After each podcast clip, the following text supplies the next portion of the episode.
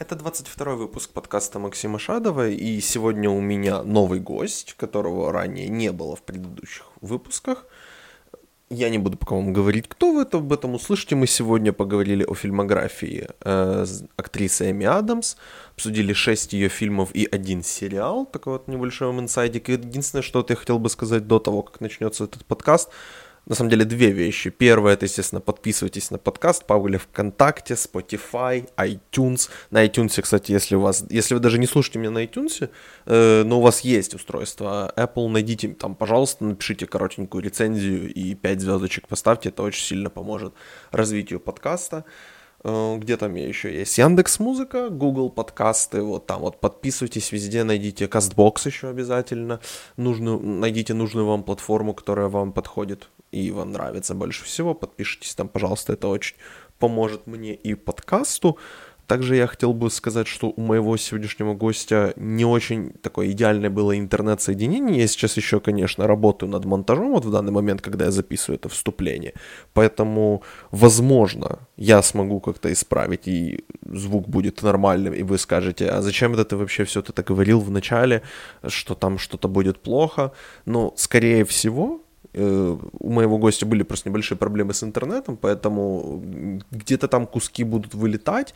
Я надеюсь, что вам это не помешает послушать и насладиться этим подкастом, потому что мне кажется, что это у нас, что у нас вышел очень хороший разговор, и мой гость хорошо проанализировал фильмы и карьеру Эми Адамс, поэтому я надеюсь, что вам этот подкаст понравится, и если там будут какие-то технические проблемы, то вам не помешает это. Э, что ж, давайте не будем затягивать перейдем сразу же к подкасту.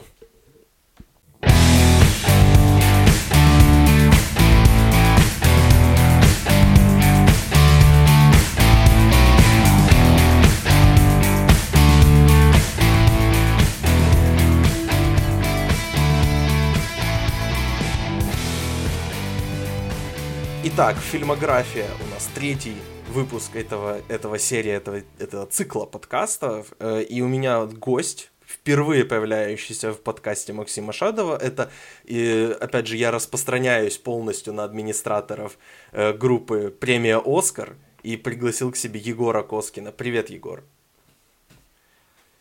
Э, Егор, я пригласил тебя и дал тебе, собственно, карт-бланш, говорю, кого хочешь вообще, о ком хочешь говорить, и ты назвал мне несколько человек, но мы остановились конкретно на Эми Адамс, поэтому мой сразу же вопрос тебе, почему Эми Адамс, почему именно ее ты считаешь вот именно достойной, так сказать, этого обсуждения? А, а, ну, на самом деле, я бы, э, я, естественно, долго думал над тем, кого выбрать, и э, потом понял, что легче всего мне будет говорить именно о ней. Мне нравится в ней, э, наверное, несколько вещей. Самое главное – это некая незамутненность ее образа, искренность предельная, и все это смешивающееся, скажем так, с отличным юмором, который она показывает, наверное, в каждой из своих работ. Там есть очень забавные вещи, встречающиеся в ее фильмографии, с какой-то очень мрачной, в то же время эстетикой. И мне кажется, она актриса необыкновенного что называется, ряда, то есть она может изобразить очень многие вещи и держит зрителя в напряжении, заставляет влюбляться в своих героинь, ненавидеть их, как мы сегодня, я думаю, обсудим один из ее фильмов. И я думаю, что она действительно является одной из, ну, если не гениальных, то точно выдающихся, хотя это одно и то же. ну, в общем, это та актриса, за которой э, смотреть всегда интересно, и ты открываешь для себя каждый раз некие новые грани. И вот Эми Адамс как раз одна из таких актрис. Для меня она является, наверное, одной из любимейших, если не самая любимейшая. А, ну и я думаю, что рассказывая о ее фильмографии, мы, э, точнее, я э, попытаюсь доказать. Вот, как-то так. Ну вот у меня с Эми Адамс такая ситуация, что я как-то никогда не старался, именно, у меня не был, не есть определенный список актеров, которых я именно считаю своими как бы ивент-актерами, то есть если я вижу, что этот человек снимается в этом фильме, я иду смотреть этот фильм. У меня как-то Эми Адамс никогда не была в этом списке, при этом я посмотрел достаточно много ее фильмов, опять же, не пытаюсь, но просто вот так сложилось. И вот где-то около года назад, возможно, она вошла этот список для меня непроизвольно. Поэтому я согласен, я очень рад, что мы на самом деле делаем именно о ней, потому что есть о чем поговорить, есть что обсудить. И давай сразу же тогда перейдем к твоему первому фильму, который... Э, какой именно ты назовешь? Я думаю, я начну с июньского жука, потому что это действительно такой старт э, ее карьеры. Это прорывной фильм, несмотря на то, что до этого она уже играла, например, у Стивена Спилберга всего-навсего в фильме «Поймай меня, если сможешь», где, собственно, изображала любовный интерес э, героя Леонардо Ди Каприо.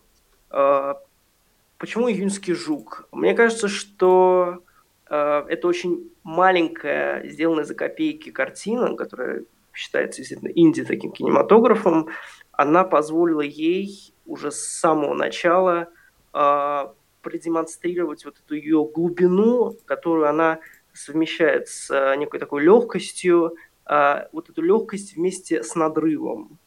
И опять же юмором, потому что ее героиня, беременная девушка Эшли, живущая в провинции, у нее совершенно какая-то невменяемая семья, у нее, значит, муж, который за ней абсолютно не следит и не обращает никакого внимания. А мать тоже, ну, точнее, свекровь ее очень какая-то замкнутая в себе. А отец э, совершенно тихий и как будто ничего не понимает, что происходит. И э, вообще о чем фильм «Июньский жук»? О том, что очень престижная галеристка приезжает из, значит, своего Чикаго э, в эту провинцию, чтобы познакомиться с семьей мужа. И вот, собственно, Эми Адамс является Сейчас не скажу, кем она конкретно является а, мужем вот этой галеристки, но, в общем, а, она девушка, которая живет вот в этой семье мужа. И я не знаю, стоит ли спойлерить, или вообще как мы относимся к ну, спойлерам. С, ну, смотри, я думаю, что спойлеры все-таки от, от одного спойлера к другому. У меня буквально предыдущий выпуск был о фильме «Мстители. Финал», поэтому здесь мы... Поэтому мы иногда стараемся избежать спойлеров. Ну, «Мстители. Финал» у нас был полностью спойлерный подкаст. Я так как я первый раз вообще слышу про фильм «Юнский жук», честно, вообще никогда не слышал о нем, то я бы предпочел все же пока не, все же пока не знать э, какого-то там главного спойлера этого фильма, поэтому да, давай пока... Я, я думаю, что многие, в принципе, из аудитории э, подкаста, возможно, не слышали об этом фильме, поэтому да, давай да, пока да. именно здесь обойдем. Да, хорошо. Просто э, хочется обратить внимание именно на тот фактор, что э, где-то под конец, я не буду говорить, что конкретно происходит, но именно в конце фильма а, вроде зритель смотрит, да, такая очень милая, очень наивная героиня, которую изображает Эми Адамс, а, смешливая в меру и так далее. И вот в конце происходит, что называется, а, как это, почему-то на английский все время перевожу, в общем, клаймекс, то есть а, некий такой взрыв актерской игры. Там есть определенная сцена, где а, это Эшли, которую, на которую вроде бы смотришь, и она такая очень наивная девушка, а, вдруг просто открывает себя с новой стороны, ты не понимаешь, неужели эта актриса могла сделать вот э, провернуть такое э, вот э, в течение вот этих полутора часов вообще, как такое возможно. И Эми Адамс, на самом деле, это удается, и уже с первого своего фильма, такого большого, несмотря на его такой очень скромный бюджет, она это как раз-таки успешно доказывает. Это ее первая номинация на Оскар, которую она получила в 2006 году. Вот. Ну, не буду говорить, вообще Оскар и Эми Адамс это отдельная тема. Ну да, и зона, как известная, введенная в одном из моих любимых подкастов Big Picture под названием «Зона Глен Клоуз», но, в принципе, ее можно точно так же называть и «Зона Эми Адамс», потому что они там, они вполне, недалеко вполне. друг от друга ушли. Да, ну и вот как раз они скоро будут работать в одном фильме, так что там звезды сошлись, mm. в принципе. Да, а, как, как, но... как раз, им только не хватает этого. Кто, кто там, и Питер Отул, у него там больше всего номинаций, вот и, а, без ну, Оскара, вот да, его. 8, но не будет. И как да. у Ричарда Бёрстона тоже. Ну да, вос, вос, воскрешайте этих ребят, вот воскресили Питера Кушинга, давайте этих тоже воскресим, пусть вот вместе да. сделают в четвером фильме, все в четвером получат по Оскару. Да. Но тем не менее, Слушай, ну, ну, мне, ну мне интересно, мне интересно. Я не слышал никогда, опять же, об этом фильме, поэтому мне его теперь интересно посмотреть, потому что я всегда думал, что начинать как-то так, нужно что... знакомиться с ее карьерой где-то вот с фильма «Зачарованная», но вот ты, ты ушел как бы еще дальше, поэтому... Ну что забавно, «Июньский жук» как раз-таки плавно перетекает в «Зачарованную», потому что Ну, «Зачарованная», на самом деле, несмотря на всю такую диснеевскую эстетику, э, между прочим, талант Адамс как комедийная актриса очень успешно оправдывает. И мне кажется, что есть некие такие схожие точки, как и в «Жуке», так и в «Зачарованной». В принципе, почему продюсеры, ну, диснеевские продюсеры решили вообще нанять Адамса из там дикого количества э, претенденток, видимо, потому что посмотрели вот этот ее первый фильм, после которого она стала известна. Вообще она была довольно близка к получению Оскара в том году, если бы не э, господи, Рэйчел Вайс да, э, за фильм «Преданный садовник». Не особо понравилась мне та роль, но, опять же, это все очень субъективно. Поэтому «Июньский жук», да, советую посмотреть, это очень качественная, очень странная в меру, ну, как я думаю, многие представители Индии какого-то кинематографа, американского середины нулевых, начала нулевых, но во многом, чтобы понять вообще, кто такая Эми Адамс, э, стоит посмотреть именно «Июньского жука». Странные фильмы очень в большом почете в подкасте Максима Шадова, поэтому однозначно да, я подписываюсь под этой рекомендацией, хоть и не смотрел этот фильм. Перейдем тогда к моему первому выбору, и я здесь далеко уходить не стал – Потому что я считаю, что это, во-первых, в не ту категорию она была номинирована в 2019 э, году за фильм «Власть». Не в ту категорию она должна была быть номинирована, она должна была быть номинирована в лучшую женскую роль, потому что все же... Я говорил, в принципе, уже в этом подкасте, когда обсуждал свои любимые фильмы 2018 года власти, поэтому я не хочу конкретно задерживаться на самом фильме, я больше хочу поговорить как раз о работе Эми здесь, потому что она работает здесь против против своего какого-то определенного типажа, не типажа, но какого-то такого образа, который складывается у зрителя, когда он думает, кто такая Эми Адамс. Э, она здесь, во-первых, она здесь абсолютно не работает и не пытается быть э, любимой зрителем. Она работает абсолютно э, жесткой, такой, как бы, вот таким прототипом феминистки она по сути является, хоть ею и не является в, в кавычках, если, если мы прям уже подгоняем этот термин. Но конкретно здесь, особенно моя, естественно, любимая сцена в фильме, где происходит в самом начале, именно любимая сцена ее в фильме, где она просто, вот, э, просто рассказывает Дику Чейни, что ты давай, соберись, возьми себя в руки, э, перестань, а то я тебя брошу. И вот это действительно очень сильная сцена, она очень хорошо отыгрывает. Ну, просто мы уже это уже привыкли такое видеть, поэтому она не особо удивляет. Но я считаю, что фильм без нее бы не сработал. Дик Чейни абсолютно был бы полным подонком и мразью без того, э, без образа Лин Чейни и без ну, он вообще... так остался, в принципе, да. Ну, тут уж... Да, но он, он так бы остался бухать, где он там был, в Висконсине, да, где-то, да. где-то там точно. вот он был, э, он так бы и остался, поэтому, в принципе, если брать реальную жизнь реального Дика Чейни, то он бы не сработал никак без самой Лин, и и перформанс Бейла не работал бы так органично, если бы в противовес ему не работали и Роквелл, и Карелл, и в первую очередь, естественно, Эми Адамс. Поэтому власть была в моем топ-20 прошлого года, и э, во многом из-за того, насколько хорошо поработал Эми. Хотя на самом деле во, во время обсуждения этого фильма, что мне очень сильно не понравилось, в основном обсуждали как раз ну, Бейла, потому что у него самая такая знаковая красивая роль, ну и он жирным стал, поэтому, естественно, если ты жирный, тебя будут обсуждать и Адама Маккея, то есть в основном этих двоих. Не Эми, это это, мне кажется, неправильно, и поэтому стоило именно ей здесь уделить внимание я считаю, что абсолютно заслуженная номинация. И, возможно, даже, ну, я не знаю, по поводу, по поводу Оскара, конечно, там, там было все понятно, что либо, либо Колман, либо либо Гага такое, либо Колман, либо Клоуз, но вот было бы, было бы забавно увидеть как раз зо- пересечение зоны Эбби Адамс и зоны Глен Клоуз в одной, в одной категории, но, увы. Ты да, что, ну, что можешь добавить по этому фильму? А, я могу сказать, что власть действительно, во-первых, ее очень часто обсуждали в негативном ключе, ну, по крайней мере, западные обозреватели. Но когда дело доходило до актеров, там, естественно, все были, в принципе, единогласны, потому что это действительно крутое с точки зрения актерской игры кино. А, вообще, почему часто обсуждают Бейл, наверное, потому что все-таки, как бы это ни звучало, да, по-феминистски, но тем не менее мужчин все-таки любят, когда они идут на какие-то определенные жертвы в кино, их любят обсуждать больше, будь то МакКонахи в Далласском клубе покупателей, либо вот Бейл. Не могу ничего сказать плохого по поводу Бейла, он действительно, ну, в принципе, как и всегда, органичен. А мне понравился у Эми Адамс в этом фильме далеко не вот эта вот сцена с э, когда она, значит, э, кричит ему, значит, two times, two times, ты типа еще раз сделаешь, я тебя брошу. А, во-первых, там есть такая краткая абсолютно сцена, когда она узнает, что ее мать умерла, и она выходит из своего дома и идет сообщить Нику, господи, Дику Чейни эту новость, когда они еще молодые, там это 70-80-е годы.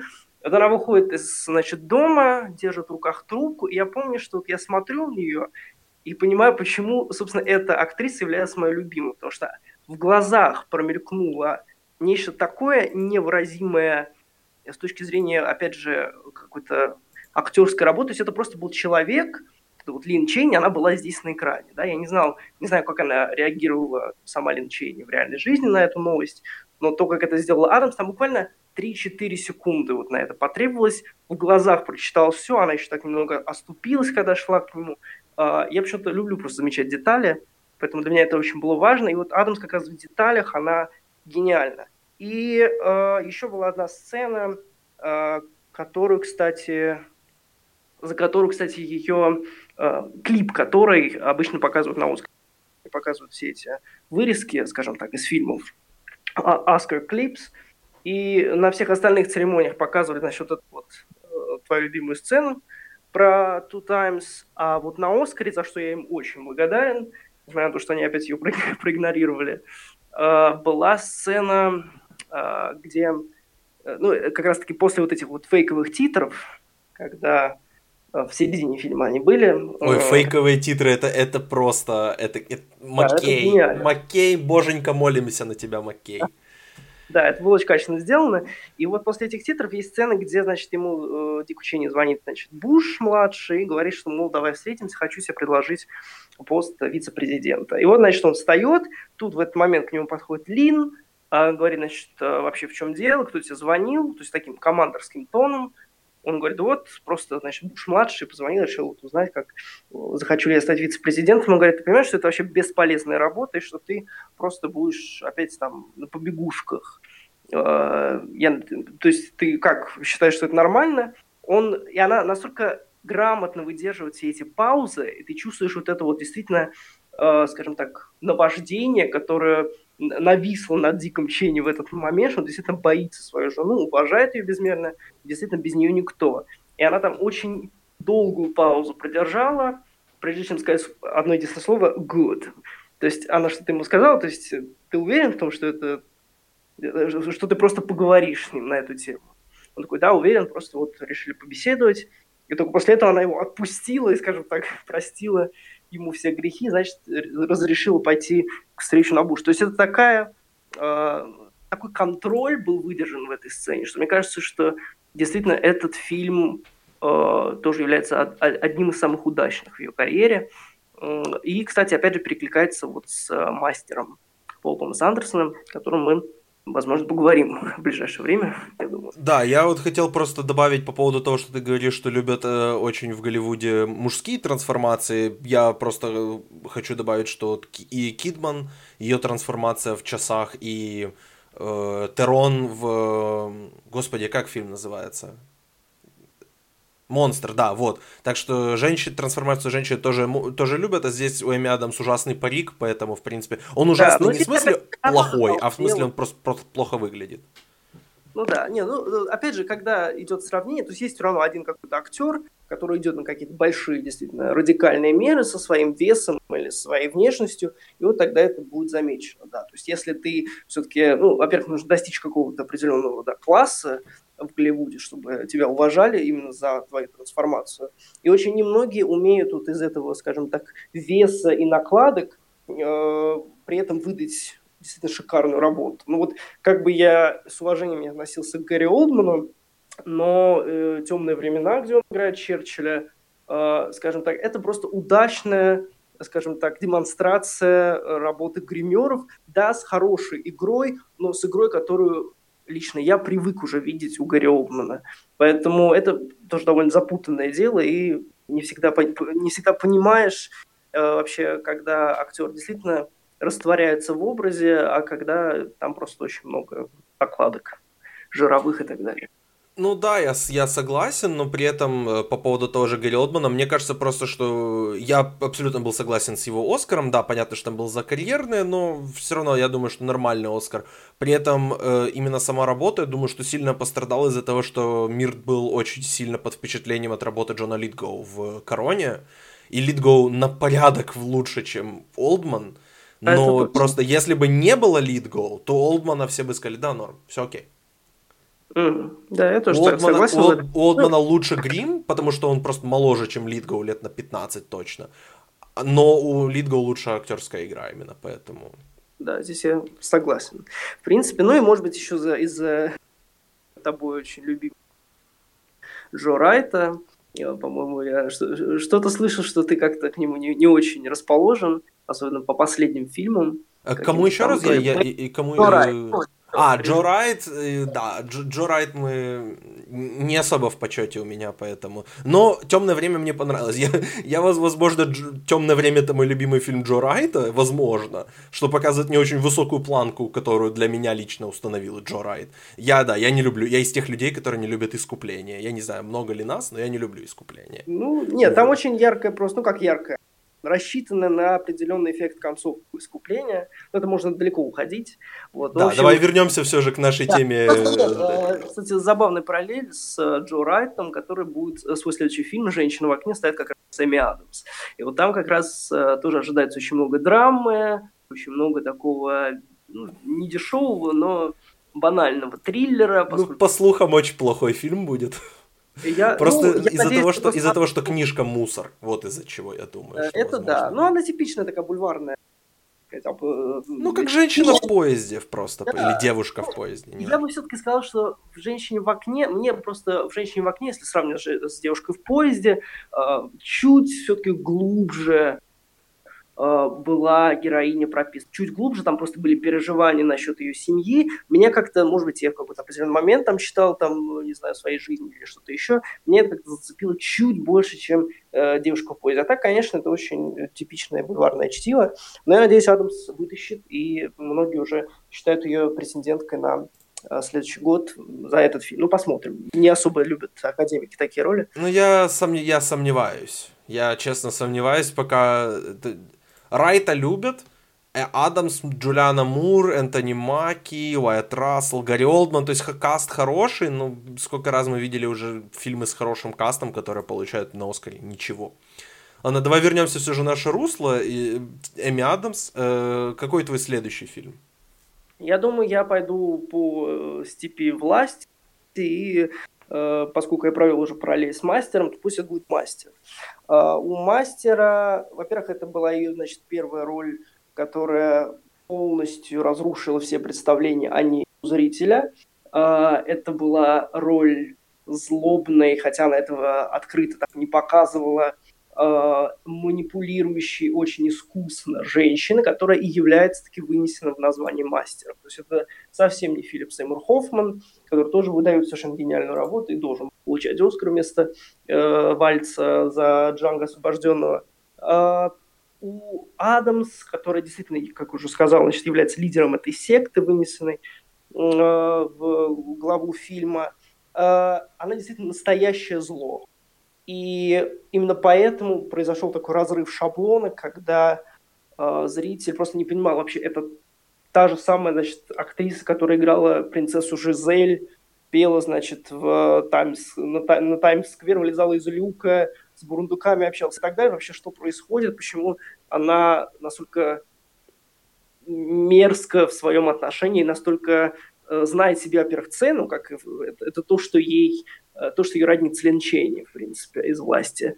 А, ну и в тот же момент полностью, значит, себе ситуацию, а, изменяет ситуацию так, как хочет. И мне кажется, это ее наиболее удачная роль. И многие, опять же, если возвращаясь к Оскару, никак мы не, не убежим от этой темы. А, мне кажется, это была, наверное, ее единственная роль, которая действительно реально могла принести ей вот эту статуэтку, за которую она так переживает. Мне кажется, она даже не переживает уже, уже из-за статуэтки, то есть уже столько попыток тщетных прошло, а, но это была ее наиболее яркая достойна была Оскар, это точно. Ну, все ее променяли, значит, на Энн Хэтэуэй, отверженных. Тоже понятно почему, потому что все-таки мюзикл, очень успешная, значит, вокальная работа и так далее. Но в «Мастере» э, это, наверное, топ-2, топ-3 моих любимых ролей у Адамс. И всем, кто не смотрел, э, тоже просто не знаю, для каких конкретно зрителей стоит советовать эту ленту. Ну, наверное, для уважающих себя киноманов они уже посмотрели все-таки. Ну, я уважающий себя, себя киноман и не смотрел этот фильм, увы. Ну, вот, я, я, у меня Пол Томас Андерсон, это реально большой такой пробел у меня в фильмографии. Я смотрел у него, вот, собственно, только его последние работы. Я вот смотрел, э, что, ну, господи, последний фильм его, как «Призрачная нить» и «Врожденный порок» я смотрел, и все. Да.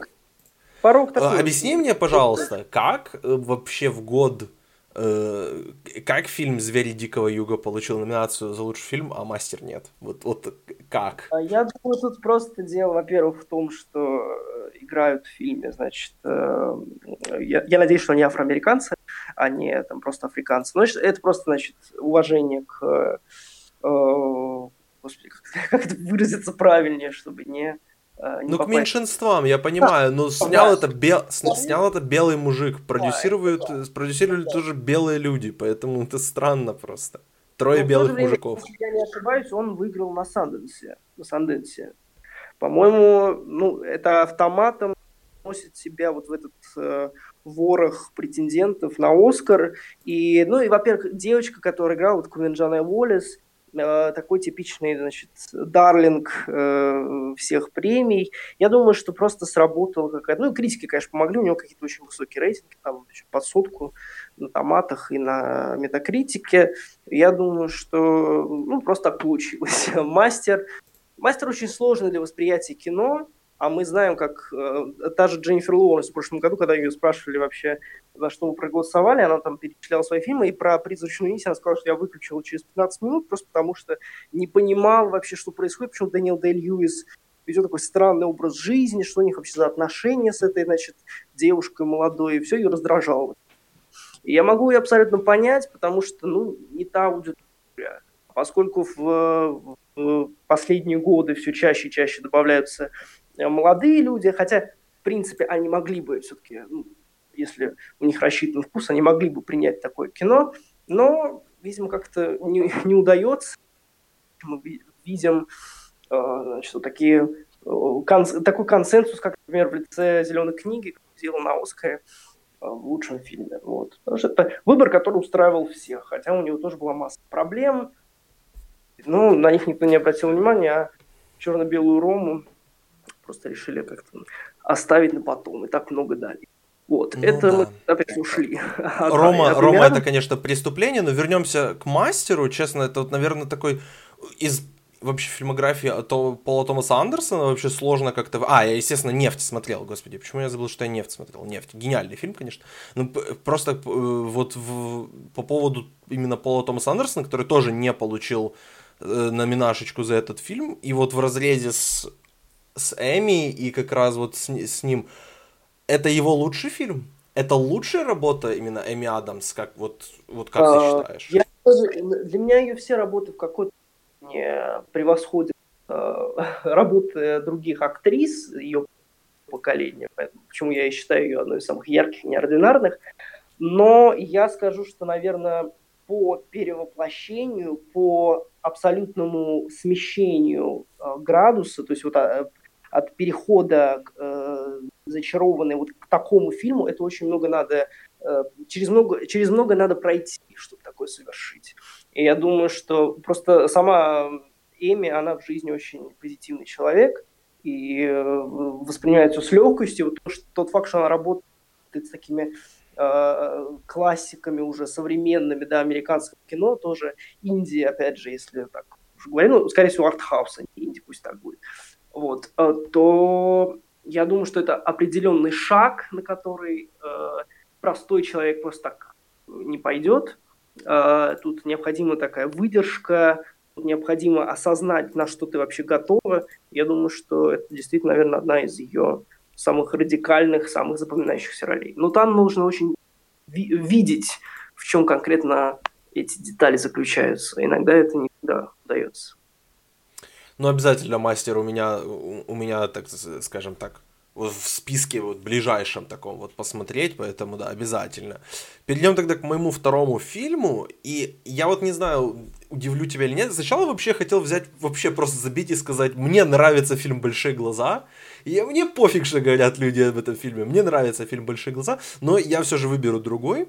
Фильм, который в свой, в свой год был сначала переоценен, а потом очень сильно недооценен. 2013 год это фильм «Афера по-американски».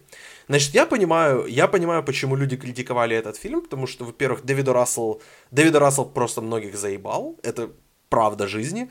И, во-первых, то, что то, то как э, вот сейчас особенно слушая подкасты о и вообще читая материалы о как раз 20-летии фильма «Три короля» в этом году, Поэтому и читая просто вот материалы о нем, о том, что, ну, ну давайте будем честны, Дэвид Рассел мудак. И, и, и просто у него вот есть такое определенное реноме, но при этом афера по-американски собрал, ну, где еще в 2013 году, просто если представить себе, что такое каст. То есть это до своего взрыва, по сути, Реннер, он, ну, это как посреди своего взрыва Реннер, да, это Дженнифер Лоуренс, которая вот только-только выходит с, э, после Оскара, это Бейл, который, у которого прайм, я не знаю, когда начался, я не знаю, когда он закончится, э, это Купер, который вот, вот, вот уже вот он готов, он готов, он вот идет, идет, идет, и он еще на самом деле еще по сути 5 лет шел к «Звезда родилась», это его, по сути, начало его прайма, но вот он, вот он готов, и у него при этом смешная прическа в этом фильме. И Эми Адамс, за что конкретно я хочу выделить именно эту ее работу, просто потому что никогда до этого, ну, до не могу сказать, но точно никогда после этого Эми Адамс не была такой сексуальной в фильме. И это не только не просто как бы идет как комплимент ее внешности, это отображается в ее именно в, в ее именно работе, в ее актерской игре, потому что она должна излучать эту сексуальность, она должна излучать эту, вот она должна уметь как бы, чтобы не наряд носил ее, а чтобы она носила наряд, особенно вот это платье, с которое идет с разрезом. Я ненавижу платье с разрезами, но вот это разрез, который идет у нее чуть ли не до, чуть ли не до талии, это просто, ну, она шикарна, она, она носила этот наряд. И она вытащила, по сути, этот фильм, потому что Опять Бейл решил стать жирным, опять э, Лоуренс играет стерву, опять, опять, опять, опять, а она здесь конкретно выделяется, как она, она вот выдает еще один какой-то такой вот угол своей работы, где она не просто идет и как бы как, э, я не знаю, сравнение со спортом, то есть если мы знаем точно, что если Лео Месси подработает себе под левую ногу, он ударит и будет все хорошо, то есть если мы знаем, то, то же самое, если Бейл становится жирным и играет какого-то там интересного мужчину, значит он сыграет что-то интересное, и что-то он классное сделает. При этом э, от Адамс, если честно, я именно такой сексуальности ближе всего, она подошла в фильме э, «Ночные звери», но э, мы, «Ночные животные», «Ночные звери», неважно. Мы к нему, э, или «Под покровом ночи», как он известен в русском, русском переводе, да, э, мы, мы, мы о нем, я думаю, еще поговорим сегодня, но вот ближе всего она подошла там, но здесь немножечко, то есть там это была такая как бы такая скрытая, может даже немножко подавленная сексуальность, сексуальность, здесь это как раз такая яркая, которая вот кричит о себе, и которая, то есть все должны знать, даже Дженнифер Лоуренс, которая ее на 10 лет младше, должна знать, что, черт подери, Эми Адамс здесь э, вообще-то в здании, и она здесь самая красивая, и она здесь самая, самая яркая и самая э, харизматичная из всех. При этом, да, если ты пытаешься быть более харизматичным, чем Дженнифер Лоуренс, скорее всего, ты проиграешь, но здесь она абсолютно на 100% выигрывает, и это ее фильм, я считаю. Да, я, у меня сложное отношение к сфере по-американски, да, потому что Дэвид Рассел мудак, и я еще стократно подтвердить, особенно после того, что рассказала Адамс в одном из интервью, что это действительно очень было тяжело эмоционально для нее, потому что на нее постоянно орали, и, в общем, де- действовать было очень трудно, что даже Бейлу пришлось за нее вступаться. А, при этом я считаю, что фильм, ну, для меня фильм пустышка, вот честно. Я считаю, что это такая подделка под Скорсезе. Э, Скорсезе, понятное дело, тоже подделал там свой фильм по что-то другое, но у него хотя бы это было э, в сто раз ярче, как ты уже выразился. Но тем не менее, ее работа, да, ее работа сложная. В этом фильме отличается от всего того, ну, не уныния, но абсолютной вторичности. Она действительно здесь очень яркая, совершенно безумные костюмы, платья, значит, прически тоже бегуди отличные. И да, для меня она является, наверное, самым светлым пятном в этой э, ленте, скажем так. Но все остальное абсолютно мимо меня. Э, фильм... Я, я смотрел его три раза. То есть я первый раз посмотрел, абсолютно не впечатлило. Понятное дело, посмотрел за Эми Адамс. Э, тоже как-то она прошла мимо меня. Потом, значит, второй раз более тщательно. Понял, что вау, она действительно стандарт в этом фильме, и круто. Но фильм сам опять мимо меня. И, наконец, третий раз уже год или полтора года назад посмотрел. Тоже понял, что не мое, и иметь э, что-то общее с этим фильмом мне не хочется. Поэтому э, я понимаю, почему эту работу считают у нее лучшей. То есть такой мейнстримный Голливуд, когда речь заходит об Эми Адамс и о ее лучших ролях, ну, наверное, после «Зачарованной» или наравне с «Зачарованной». Помнит, конечно, аферу по-американски, даже господи, как ее, Кейт Бланшет, да. Кейт Бланшет на вручении какой-то премии Gotham Awards, э, именно Эми Адамс сказал, что мы никогда не сможем забыть вырез в афере по-американски. То есть это уже так вошло, наверное, э, ну, не в, не в обиход, но, по крайней мере, узнают по этому фильму. А, но мне просто как поклоннику, наверное, а, с другой стороны, хочется быть каким-то более объективным в оценке работ. Я признаю, что это хорошая работа, она сделана ярко, от нее действительно не ожидаешь, но в купе с тем, что фильм сам не очень лично для меня, ощущения и впечатления смазываются. Поэтому, ну, скажем так, в топ-10, топ-15 точно входит. Все остальное как-то уже на усмотрение. Ну, сам фильм действительно не переношу. Ничего общего, опять же, желать не имею. Но это, опять же, разные взгляды и все ок. Ну, фильмы Рассела, они как-то шли очень так, по такой траектории вниз абсолютно точно. Лично для меня она достигла э, вот, пика в «Мой парень псих» или «Silver Linings Playbook». Я, я обожаю этот фильм, я его смотрел 4-5 раз, возможно. Я очень люблю этот фильм, и «Боец» тоже, бойцу более сдержанно отношусь, но это хороший тоже фильм, и Эми там тоже хороша.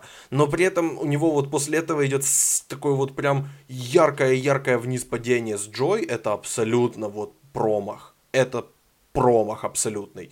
И где он пытается прям опять же ехать на своем, на красивом касте и на центральной какой-то крутой работе, в основном, опять же, Дженнифер Лоуренс, естественно, потому что он умеет работать только с одними и теми же актерами, э, к сожалению. Но вот «Три короля» я так и, не, так и до сих пор не смотрел, но поэтому все же есть какая-то причина, почему у него 11 лет после «Трех королей» не выходил ни один фильм. Все же да. Дэвид, да, Дэвид Рассел мудак. Мы это, в принципе, уяснили. Идем тогда к твоему последнему фильму, и мне что-то кажется, что, что я подозреваю, что это будет за фильм. А, ну, опять же, я их. Просто хочется поговорить еще и, значит, про острые предметы, как-то более плотно к ним подойти. А, я думаю, что вот, прибытие и под покровом ночи я бы объединил дело. Я назвал. Ну, мы можем, как... смотри, мы можем, смотри, мы можем сделать так. Ты можешь сейчас взять острые предметы и поговорить, потому что я там более-менее две серии посмотрел, после этого меня дальше не хватило. Э, а потом уже как бы на моем последнем выборе мы как раз обсудим вместе прибытие под покровом ночи. Поэтому давай, давай. начинай. Острые давай. предметы, давай, поехали. Жан-Марк Вале, начнем да. с этого. Марк Вале. Ну я, нет, я просто послушал вас э, с Денисом, когда вы обсуждали, значит, сериальный, э, в сериальном подкасте этот проект. Острый предмет, значит, почему Адамс там, а, мне кажется, это ее там, э, э, такой, как это сказать, воплощение всего того, что она делает в Голливуде эти 15 лет, что она в нем работает, ну, узнавается людьми. Во-первых, да, во-первых, Жан-Марк Вале. Я не могу сказать, что меня раздражает он. Я могу сказать, что он в своих каких-то заданных координатах очень довольно успешен. И, возможно, меня просто легко впечатлить. Монтаж мне показался э, чрезвычайно удачным. И я помню в самой первой серии, когда э, София Лилис, значит, полный значит, близнец Эми Адам, э, в детстве, когда она заходит в эту комнату, и получается, она заходит к самой себе. То есть она открывает дверь, видит, там Эми Адам спит на кровати. Это было сделано настолько удачно и, скажем так, в тему, что я сразу сказал, да, я буду смотреть, это мне абсолютно не э, сколько там серий, насколько они могут показаться кому-то затянутыми и так далее. Мне э, важен подход режиссера, и подход режиссера с этим, в принципе, совпал на 100%. Что касается самой работы, во-первых, э, это такое переосмысление детективного жанра, где вообще на самом деле, опять же, прижились больше всего э, мужчин. Если говорить именно о таком формате HBO, то есть это настоящий детектив, да, это, господи, лет 10-15 назад была прослушка, в общем, такие суровые мужики э, действуют там против, иногда, иногда против, иногда там за закон, в общем, все это разворачивается в таком привычном формате. Здесь э, главная героиня журналистка, она не коп. Э, в этом плане, мне кажется, это гораздо более удачная работа, чем тот же, например, Destroyer с Николь Кидман, э, в которую я очень долго плевался, хотя надежды были большие. А здесь идет такое смещение, очень удачное смещение в сторону а, семейной драмы, которая очень сильно накалена. И вот эти вот токсичные абсолютно отношения с матерью, Патриши Кларксон, тоже совершенно гениально в этой роли, а, они наиболее, скажем так, обнажают вот эту натуру Адамс как одно из, э, скажем так, ну не величайших, это такое битое уже слово, но одно из самых классных, наверное, актрис поколения. Потому что есть в ней, именно в этом проекте, такая душевная, скажем так, и телесная боль, такая изувеченность, мимо которой пройти и сказать, ну ок, типа, норм, наверное, хорошо сыграл и так далее, мне кажется, просто не представляется возможным. Поэтому эта работа обращает на себя внимание.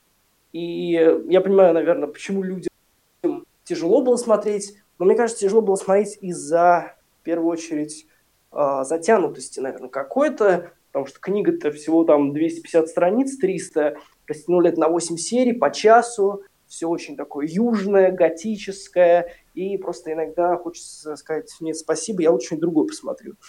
Но меня это, наоборот, завлекло, и в купе с работой Адамс, которая здесь накалена просто до предела, нервное окончание там у нее тысячи просто раз, и там есть очень некоторые такие крутые сцены, такие брейкдауны, когда, э, по-моему, там есть сцена, ну, ты не смотрел, может, посмотришь, там есть сцена в примерочной, а главная героиня, для тех, кто не смотрел, у нее, значит, очень много шрамов на теле, и есть сцена в примерочной, когда мать, э, ее мать, мать героини Эми Адамс, э, публично, скажем так, выставляет ее миру и говорит, ну, не говорит, а просто выводит ее вот на этот контакт с миром. Ведь она всегда была закрытой под одеждой, значит, держала свои шрамы и э, как-то так выживала. А тут она, значит, предстает перед всем миром. И вот в этой сцене Адам совершенно уникально реагирует вот на это вот, скажем так, предательство со стороны матери. Она очень долго в себе это держит, сначала кипит, а потом просто срывает там, значит, платье какое-то, вешалки, просто вырывается у нее этот крик наружу. И это было сделано потрясающе. И я не очень хорошо понимаю, почему, точнее нет, я понимаю, почему э, Патриша Аркет э, за сериал «Побег из тюрьмы Данемора» э, будет в фаворе, значит, на всех этих телевизионных премиях, там Эмми, господи, что там еще грядет в ближайшее время, потому что это такая хорошая роль э, тетки, значит, э, Э, Еще одно визу, визуальное перевоплощение, кстати. Да, да, визуальное перевоплощение, оно некоторые удачное, некоторыми местами ты просто глядишь, смотришь, и типа, и, и дальше, что будет дальше, почему мы остановились, будет ли что-то Патриш Аркет э, выдумывать э, в следующих сериях, но ее почему-то любят больше. Э, не знаю почему, лично мне кажется, что в сравнении с ней э, Адамс наоборот, выйдет, то есть, э, скажем, противовес тому, что вы говорили в сериальном подкасте. Мне кажется, Адамс, наоборот, выигрывает э, драматичностью и глубиной своего образа. Да, она не носит э, какие-то, значит, э, массу грима и париков острых предметах. Но у нее есть э, вот эта внутренняя травма, э, вот эта темное, мрачнейшее абсолютно место Южного Юга, южной готики, а, из которого все это проистекает. И мне кажется, что в этом плане это, наверное, тоже топ-3, если не топ-2 работ. И очень классно, что такой сериал вообще выпустили. Потому что, понятное дело, мир меняется, но, опять же, его очень смотрели. То есть в сравнении с теми же, с той же «Большой маленькой ложью» Вале, где очень много классных актрис, значит, там и Кидман, а, ну, скорее Кидман только, да, а, мне в проекте все приглянуло. А, э, Лора Дёрн, Ну, мне Визерспун мне тоже очень понравилось, и 20 э, часов бега э, Шейлин Вудли на пляже, вот вообще 10 из 10, супер, классно. Ну, скажем так, это все-таки более, мейнстримный метод, надо очень долго вникать, понимать психологию героев, и только потом, возможно, этот сериал тебе зайдет. И то не факт. Но, опять же, э, большая благодарность Адам, что она не останавливается на отдельном значит, э, сегменте, да, на отдельных проектах и идет дальше. И в этом проекте она такая антигероиня, то есть ты вроде вроде тебе надо за нее болеть, потому что она действительно искалеченный человек, переживать за нее вроде неплохо было бы. С другой стороны, ведет она себя иногда просто отвратительно, да, спит с кем попало, и, в принципе, не гнушается там алкоголя и так далее. То есть это вот на стыке вот этих вот э, противоречий и стереотипов между мужчинами и женщинами, типа, что можно мужчине, то там нельзя женщине, очень умело сериал лавирует между этими э, стереотипами. И мне кажется, что это действительно крутая, продуманная работа. Поэтому для меня «Острые предметы» прям топ, и все остальные актеры тоже прекрасные, особенно дебютантка Элайза Скэнлин, которая уже, после которой, после «Острых которой уже, значит, там и Грета Гервик с маленькими женщинами на горизонте, какой-то сериал, э, тоже, по-моему, HBO, что-то связано с ужасами, там, с Крисом Эвансом, по-моему. В общем, зажила девочка, скажем так. Э, весь остальной состав тоже феерический. Ну и, конечно, Патриша Кларксон. Вот кто достоин имя, так из двух Патриш, так это именно она. Потому что...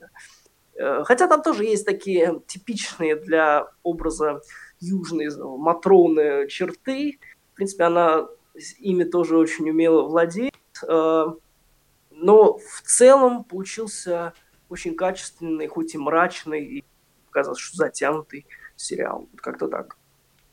Я добавлю всего пару слов, и мы пойдем дальше, потому что я, в принципе, уже поговорил об этом сериале в нашем подкасте с Денисом. Я добавлю только то, что невозможно так хорошо водить, когда в твоем организме столько водки. Начнем с этого. Во-вторых, э, я говорю, если бы этот сериал вышел 5 э, лет назад, 7 лет назад, 8 лет назад, он был бы бесподобным, но просто из-за того, что очень много в этом сериале, типа, этого мы уже, это мы уже видели, Поэтому он кажется таким вторичным, хоть он вторичным абсолютно не является. Просто мы уже видели монтаж Адама Марковале, мы уже видели э, главного героиня Бухаря, и здесь не дело не в том, что это женщина, просто да, мы видели уже такого МакКонахи, и э, ну как бы это уже очень сильно напоминает то, что было раньше. И даже тот же Фаррелл в «Настоящем детективе» втором сезоне тоже, в принципе, очень это напоминает. И третье, в принципе, мне было не очень интересно из-за того, и э, вот эта сама история, сама э, история убийства и сама эта загадка, кто как бы кто кто это сделал э, и что вообще произошло. Э, мне это не настолько было интересно, просто это потому что это было очень сильно затянуто, и во многом некоторые, вот даже в течение этих двух серий, они успевали очень сильно повториться между собой, поэтому я просто потерял интерес реально и выключил на второй серии. Я понимаю, что, возможно, если бы я в это время находился дома, а не в Америке, когда мне реально тогда приходилось выбирать, из чего, что мне смотреть, что мне не смотреть, и у меня заканчивался... А, нет, я помню, у меня закончился просто пробный месяц HBO Now, потому что я его себе сделал тогда, чтобы досмотреть «Мир Дикого Запада», и как раз у меня оставалось на две недели э, «Острых предметов», я такой, я точно досмотрю, когда приеду домой, и когда я приехал домой, я так и, так и не решился, так и не подошел обратно к этому сериалу, поэтому, в принципе, возможно, я допустил ошибку, возможно, нет. Поэтому я думаю, что фанатам Эми Адамс обязательно стоит на этот сериал обратить внимание, ли фанатам, я не знаю, сильных женских персонажей, фанатов э, каких-то вот таких вот загадочных историй из южных, из южных штатов США, тоже, думаю, будет, будет что найти в этом сериале, и скорее вот моя какая-то нелюбовь к этому сериалу больше находится в меньшинстве все же, чем в большинстве. Мне еще хочется добавить, что, во-первых, очень удачное потому что когда Эми Адамс хоть и в алкогольном опьянении находится и очень умело водит машину, но при этом, когда Зеппелин, можно этому сериалу простить все, мне кажется. Поэтому здесь я, опять же, только на стороне создателей. И, конечно же, как, не знаю, как фанат, я не очень люблю это слово, но как поклонник, как э, не э, равнодушный человек, я, конечно, полностью приветствую этот сериал, да. И переходим все же к, пос- к последнему фильму. В данном случае это будет два фильма. И я хочу начать с, с того, что зачитаю э, список номинанток на Оскар 2017 года в категории «Лучшая женская роль». Итак, значит, победила, э, победила Эмма Стоун, La Land, вообще вопросов ноль. Абсолютно ноль, потому что Эмма Стоун солнышко. Идем дальше. Э, по второму, вот еще один э, перформанс, по которому у меня ноль вопросов абсолютно, это Натали Портман в фильме Джеки. Абсолютно ноль претензий. Потому что то, что она делает с акцентом э, Жаклин Кеннеди, это великолепно. Идем дальше. Э, фильм, который мне не очень понравился, но мой, я могу абсолютно точно сказать, что Изабель Юпер заслуженно получила номинацию. Это Эль, она или ее, не знаю, как, я не знаю, французский язык абсолютно, считаю, заслуженно. А дальше возникают вопросы. Значит, в первую очередь. Рут Нега за фильм «Лавинг».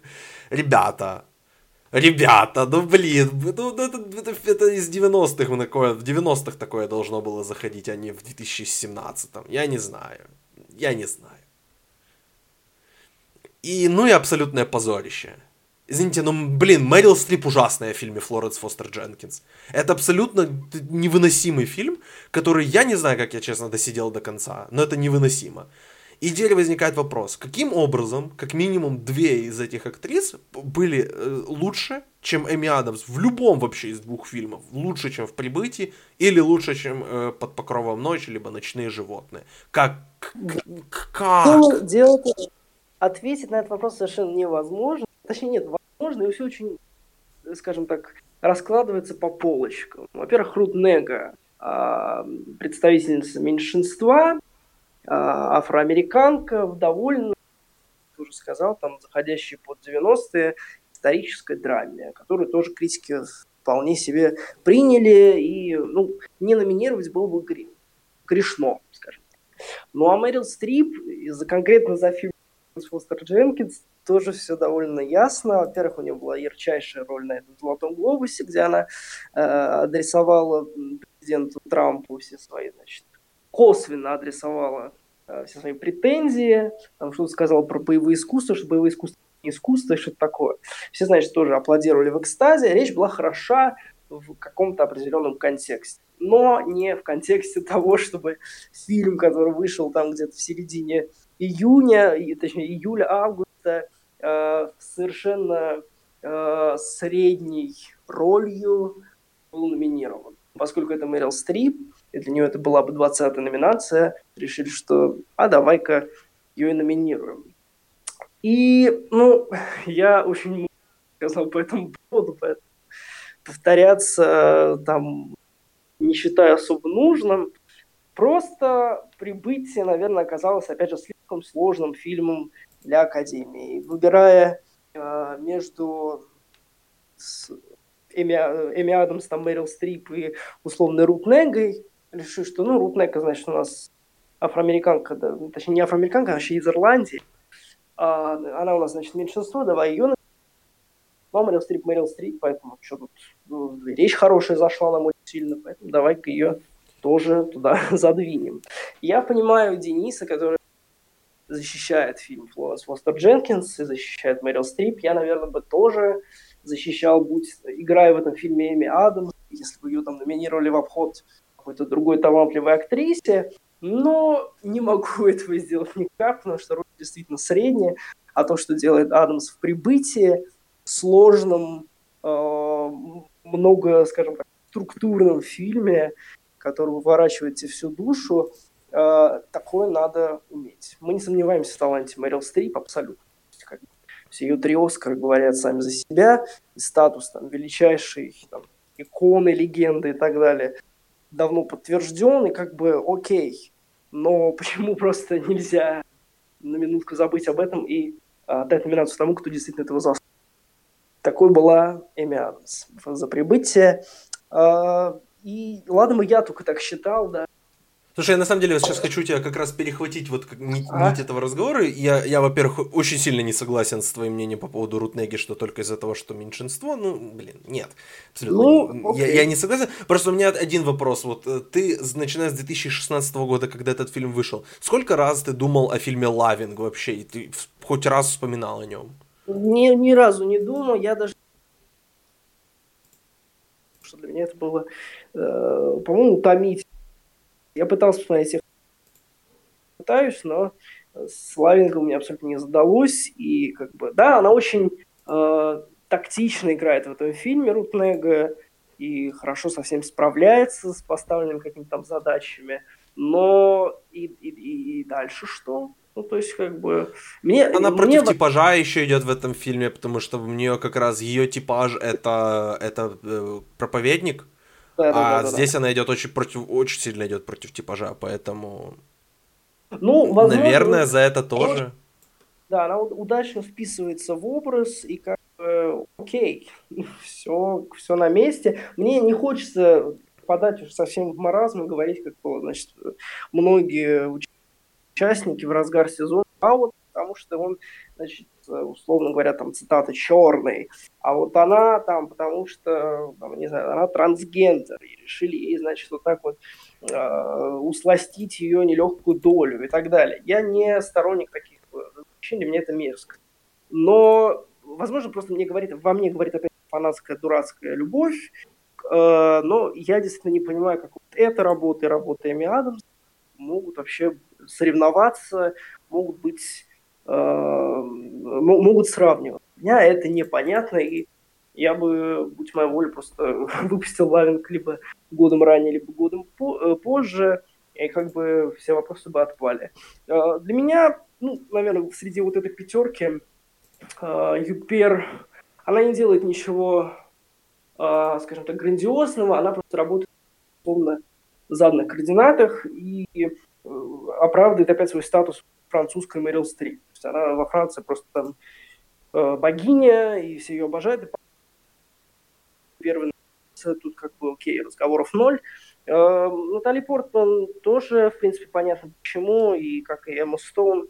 Но почему нельзя номинировать Эми Адамс? Наверное, просто потому, что очень сложный фильм. Академии нужно что-нибудь попроще. Вот La La Land, э, который я тоже обожаю, смотрел раз пять в кинотеатрах, не помню сколько. Ну, в общем, любовь, да была на все веки. А, да, э, тут как бы это гораздо более приятный фильм во всех отношениях, чем думать, а что там, что там пришельцы э, со временем э, творят, почему она, значит, ходит с глазами выпущенными Адамс, пытается там кого-то найти, помнить свою дочь и так далее. Ну, конечно, это совершенно разные категории, и академики, большинство приняло такое решение как бы понять, простить, но и вспоминать с каким-то недоумением с фейспалмом на лице. Ну, я подозреваю еще, что, возможно, допустим, если, условно говоря, чтобы набрать, э, э, чтобы получить номинацию на Оскар, нужно было бы набрать, ну, условно возьмем миллион голосов, допустим, опять же, это условно mm-hmm. цифра, э, то, мне кажется, просто она получила 500 тысяч за один фильм, 500 тысяч за другой фильм. И просто она, так сказать, сама себя же исключила из гонки. На самом деле, это еще одна проблема, потому что я бы на месте Focus Features, которые Галя фильм Тома Форда «Под покровом ночи» или «Ночные животные», я бы, конечно, ее отправил... Не люблю вот эти фрод э, э, постоянно, когда из одной категории перетасовывают в другую, но я бы второй план Эми Адамс отправил, даже несмотря на то, что она лидинг. Просто хотя бы, чтобы избежать этого конфликта, противоречия. Но, опять же, с другой стороны, правильно, что ее оставили в лидинге, что она может и, и, и так, и, и, и такой быть звездой, совершенно два разных. Ну просто ее во второй план абсолютно ну, некорректно было бы отправлять. Давай тогда уже конкретно перейдем к этим двум фильмам. Я хочу как раз под покровом ночи можем разбирать. От прибытия я бы конкретно заострился на ней, потому что у меня будет планируется, по крайней мере, скоро подкаст э, о Дени Вильневе, поэтому там я конкретно хотел бы поговорить в целом о фильме. Я хотел бы заостриться, если говорить о прибытии на ее э, роли, но начнем с вот лично для меня под покровом ночи. Я считаю, что это лучший фильм. Я не помню, если честно, свой топ за 2016 год. Я могу сейчас тут проверить даже, но мне под покровом ночи нравится больше. Просто потому что, ну, во-первых, э, ну, я Вильнева обожаю, это вообще я считаю, что, возможно, это лучший работающий на данный момент режиссер, я не уверен, но возможно. Э, но конкретно ее работа, Эми работа в «Под покровом ночи» просто лучше.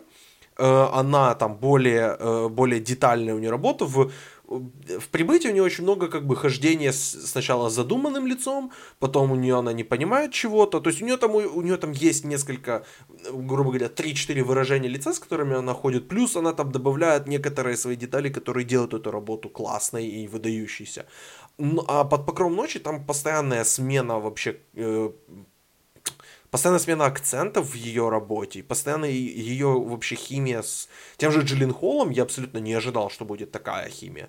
Э, ее химия с Лорой Лини, то, что, конечно, Лора Лини сыграла ее мать, это, это, ну, это смешно, они, они по-моему, одного возраста. Лини максимум там на 10 лет, что, ну, то есть максимум там на, на 5-10 лет старше ее, а, ну, 11 лет она старше. Ну, это смешно, конечно.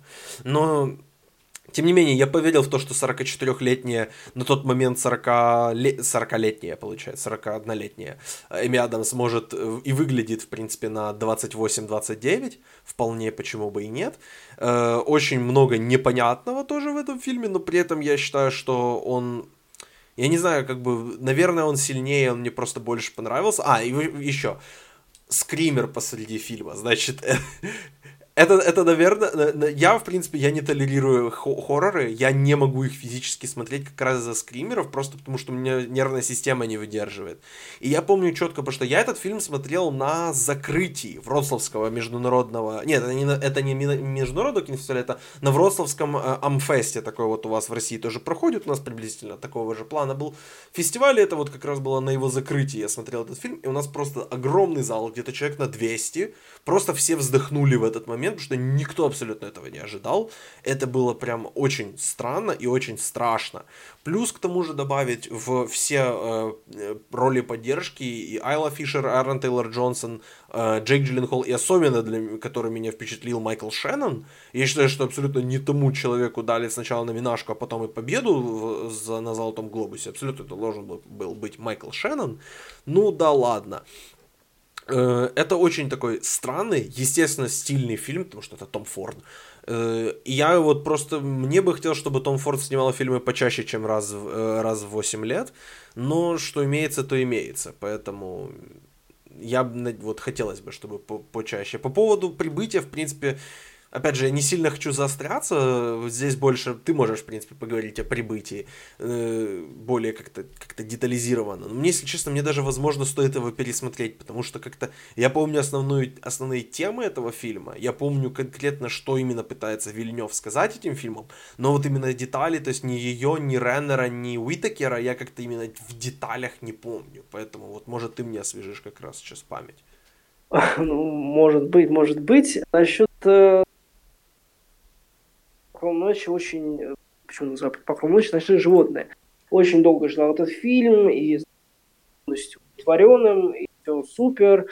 А, но мне кажется, это, опять же, абсолютно разные работы, они не требуют сравнения. То, есть то что Адамс делает в, у Форда, а, она в каких-то житейских а, обитает, эм, опять же, любимое седьмое слово, координатах, то есть она действует, а, мы понимаем, почему она так действует. То есть у нее действительно на лице все изображено, и глазами, особенно в последнем кадре, совершенно сумасшедшая работа. То есть просто все лавры сразу просто дайте и возносите последний кадр, с последнюю сцену, где она ждет героя Джерри Холла в ресторане.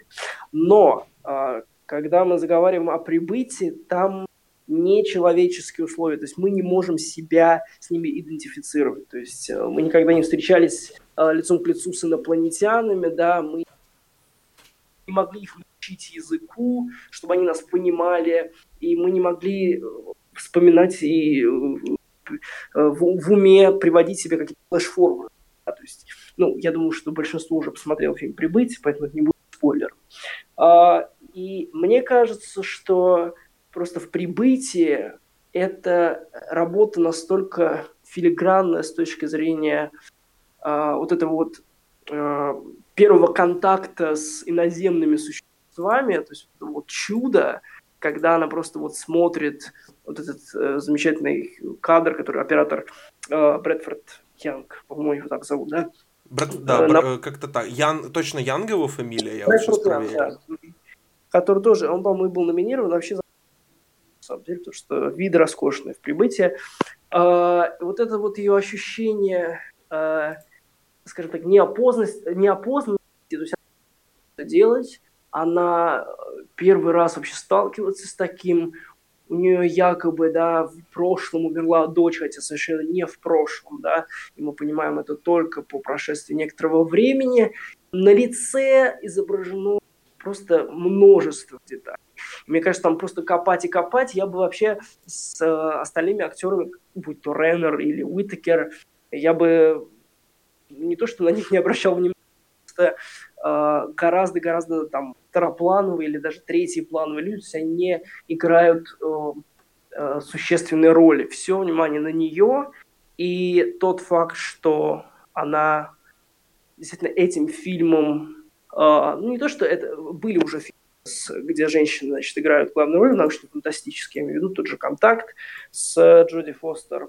Э, то есть с этим мы знакомы, э, но мне кажется, что именно это ее роль в прибытии это одна из первых работ, где женщина настолько, где актриса настолько вжилась в роль, и кроме обычного какого-то да, непонимания, когда ты сталкиваешься с каким-то иноземным существом и не понимаешь, что делать, будь то хоррор, чужой или там просто какая-то какой-то триллер. Здесь это именно драма, это драма о времени, о его значит, необратимости, и тот факт, что она в конце принимает все свои обстоятельства, и, конечно, помогает, наверное, voice-over за кадром, то есть ее голос. А, но мне кажется, что гораздо важнее то, что происходит на ее лице. А, и этим она и запомнится, наверное, поколением, которые там будут а, как-то изучать актерские карьеры. Вот Эми Адамс это та, которая умела играть глаза, которая умела играть лицом. И я не, могу, не знаю, что конкретно еще стоит добавить в этом фильме, там надо просто смотреть, честно. И просто поражаться и изобретательности Вильнева, и в первую очередь вот этой гениальной, не похожей ни на что работе Эми Адамс, за которую она не получила даже номинации на Оскар. Вот как-то так. Слушай, я реально настолько сейчас, даже смотря на постер и, в принципе, слушая тебя, я, возможно, даже вот мы сейчас закончим записывать, я пойду смотреть этот фильм. Я, Там в, постер не совсем удачный. Что... Ну да. Да постер нормальный более-менее, что Эми Адам смотрит на семечку, в принципе, по, по, вполне да. себе, что нет. Я бы сделал И... что-то с ее лицом, чтобы по центру его как-то положил, возможно. Ну, я, конечно, не дизайнер, но такой немножко прифотошоплен. Ну, я думаю, что просто так оно и было. Наверное, да. Это ну, когда одно дело при фотошопе, и другое дело, когда оно выглядит, как будто его прифотошопили. Поэтому это, в принципе, да. Вот, это вот те как раз шесть в данном случае ну, у нас вышло 6 фильмов и один сериал. И вот давай еще буквально, если там есть какие-то фильмы, которым ты еще хочешь сказать, но вот мы уже ушли за час, поэтому давай буквально, я не хочу сильно наших зрителей, слушателей в данном случае утомлять, поэтому давай пару слов, вот буквально там фильм, пару слов, которые, если ты хочешь назвать какие-то, выделить еще, которые мы сегодня не назвали. Да, ну первый фильм, который, после которого я, собственно, дали его с Стрип. А, я, кстати, не соглашусь с Денисом, что роль Стрип в том фильме, она какая-то невыигрышная. Мне кажется, наоборот, это совершенно бенефис Мэрил Стрип. И вот за что надо было давать Оскар еще один, так это за сомнение. Потому что то, как она там рвет всех, это просто вау. То есть круто. И Эми Адамс мне запомнила сомнение потому, что она не потерялась на фоне вот этих зубров, на фоне Хоффмана и на фоне Стрип. И тоже у нее э, удивительное зашли с, ней, с ее героиней метаморфозы, из-за этого, из этой загнанной овечки в уверенную, в чем-то сильную женщину к концу фильма. Ее сестра Джеймс, монахиня, наверное, останется одной из самых запоминающихся в ее карьере. Это был первый фильм, реально, который заставил меня вообще на нее обратить внимание, сказать, кто же такая Эми Адамс, еще до «Зачарованной», до просмотра «Зачарованной» и так далее. Поэтому сомнений всем тем, кто еще смотрел, просто must see. А, ну и фильм, который не могу переваривать, и вообще серию фильмов, это, конечно, а, «Бэтмен против Супермена».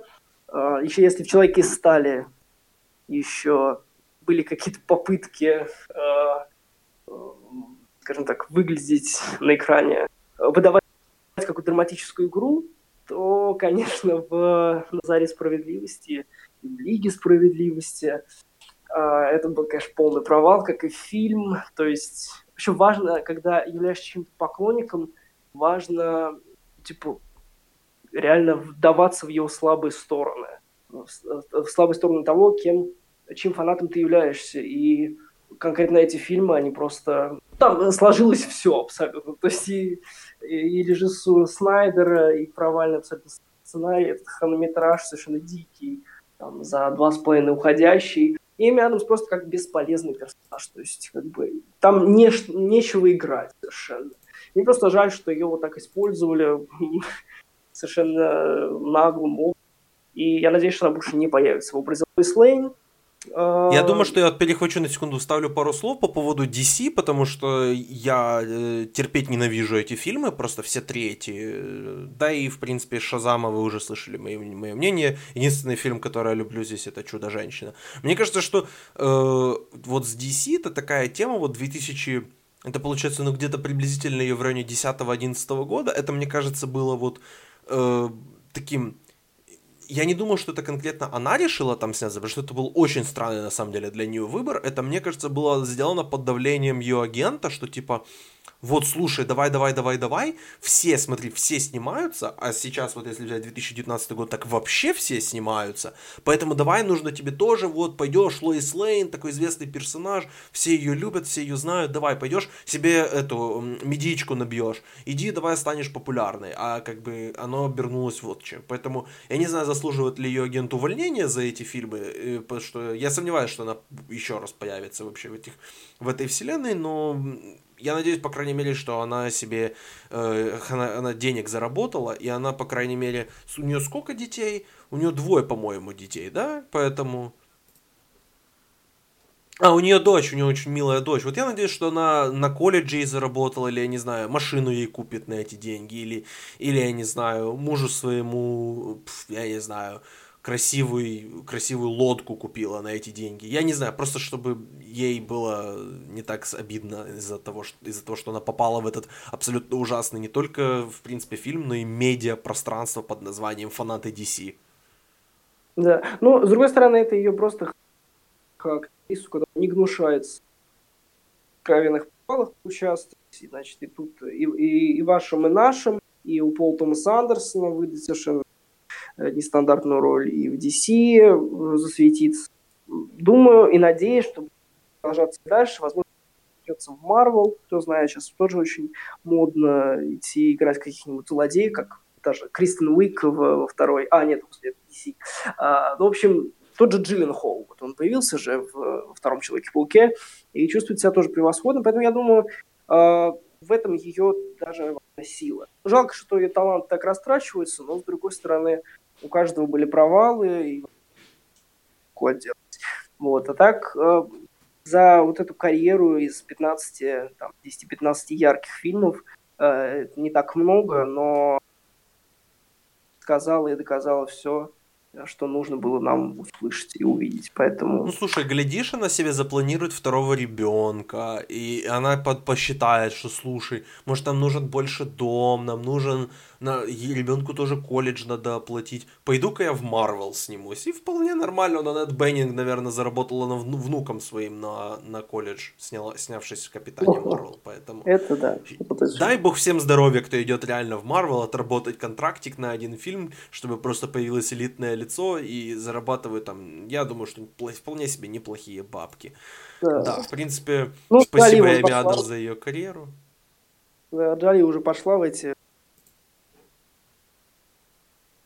А, ну, DC, DC это, Marvel. да. А, ну четвертая фаза Марвела, и только я думаю, что мы это, в принципе, обсуждали в предыдущем как раз подкасте о э, финале. Сейчас никаких спойлеров финала, на всякий случай, вдруг кто сейчас испугался. Хотя к, к моменту релиза этого подкаста уже, я думаю, все должны посмотреть этот фильм. Э, я думаю, что вот когда будут объявлять четвертую фазу, это будет как раз через пару месяцев. Я не удивлюсь, если там потом где-нибудь там в той же фантастической четверке, я не знаю, если там для нее место, но где-нибудь там, вот когда сейчас пойдут Люди Икс, где-нибудь у нее там, я думаю, есть.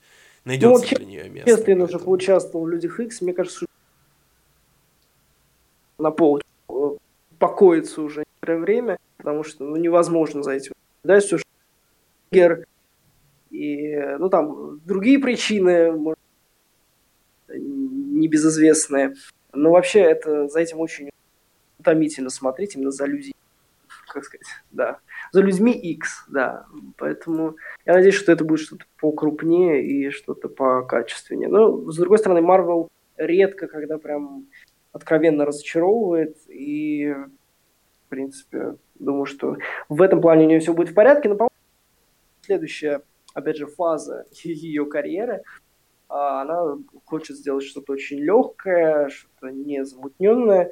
Вот как раз после «Женщины в окне» Джо Райта и э, фильма Рона Ховарда, вот, где она играет с Глен Клоуз, будет как раз-таки «Зачарованная 2», я так понимаю, что это будет происходить уже через лет 10-15, и вот там она полностью уже будет э, тоже с чего начинал, продолжает, скажем так? Потому что я, ну, думаю, я вообще, на будет... самом деле, я не совсем понимаю, потому что в жанре у «Зачарованные 2» значится мультфильм.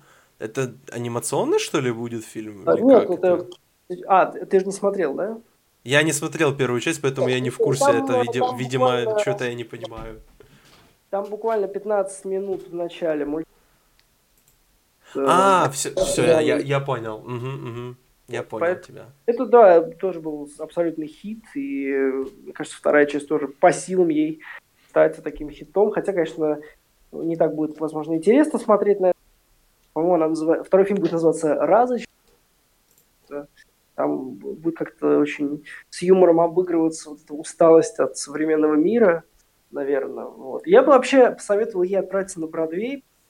Голос есть, и э, любое шоу пошли просто все, заодно и премию Тони себе бы заработала, а, театральную, и вообще было бы все кайфово. вот. Ну, Эми, с Эми не наверное, Я бы съездил на Бродвей посмотреть, посмотреть да. Эми а Адамс. Она уже играла в театре, играла, кстати, в постановке «Чем дальше в лес». Э, с, э, не помню, кто там играл с ней, но фильм мы знаем, как раз таки смотрел Стрип, Эмили. Блант, вот тоже Еще одна номинация Мэрил Стрип за плохую актерскую игру, но не в первый раз ну, и не в последний. Возможно, да.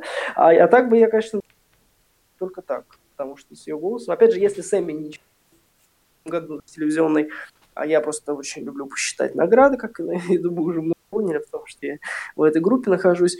Э, это вот Triple Crown of Acting. Э, можно было бы очень классно себе заработать. Но, с другой стороны, у Эми разговаривать, Оскар получить лет так через пять, вот, поэтому удачи ей в этом, и я не думаю, что она на самом деле парится очень сильно по этому поводу, ей просто очень классно наблюдать за тем, что вообще происходит, хотя с другой стороны актеру всегда важно признание, и как бы они ни говорили, что они этим не заинтересованы, Оскар они все равно все хотят, поэтому э, но как только ты говоришь, что ты хочешь Оскар, тебя сразу ненавидеть начинают. Привет опять Джен Хэтуэй. Ну да. Что, ну, что как... на самом деле для меня странно. Я считаю, что ее речь очень милая на том Оскаре. Поэтому просто, просто хейтеры, как бы, не хейтеры не понимают. На этом, на этом наш подкаст подходит к концу. У нас очень такой длинный получился, но я сказал, я считаю, что очень детальный и, и в принципе, будет, будет что выбрать из этих, из этих фильмов. Егор, спасибо тебе большое за участие. Спасибо. Спасибо. Да, обязательно. Я очень хочу э, сделать э, вот какой-нибудь сборный выпуск с тобой, с Денисом, чтобы вы могли сказать, это что, кроссовер эпизод. Вот. И да, мы, да. надо будет подумать нам, какая, какую тему мы можем атаковать на самом деле. У меня есть, в принципе, одна идея. Я, возможно, как раз с вами двумя и хотел бы это сделать. Я потом, потом расскажу, пока, пока не буду делиться, потому что это, в принципе, планы э, так, на, больше на вторую половину года, чем на сейчас. Возможно, у нас вот Эми, в принципе, скоро. Возможно, так, возможно, вот Эми можно будет. Сплеснемся в бою за лучшую роль, у кого лучше. Ох, это, это, это есть. А, будем анализировать, сколько раз из 21 Мэрил незаслуженно получила, и Денис просто нас будет ненавидеть весь подкаст. В принципе. Окей. Okay. В принципе, да. Uh, да, спасибо еще раз, Егор, за участие. И спасибо всем, что, что, кто слушал нас. Uh, вот, вам тоже большое спасибо. До свидания. Пока-пока.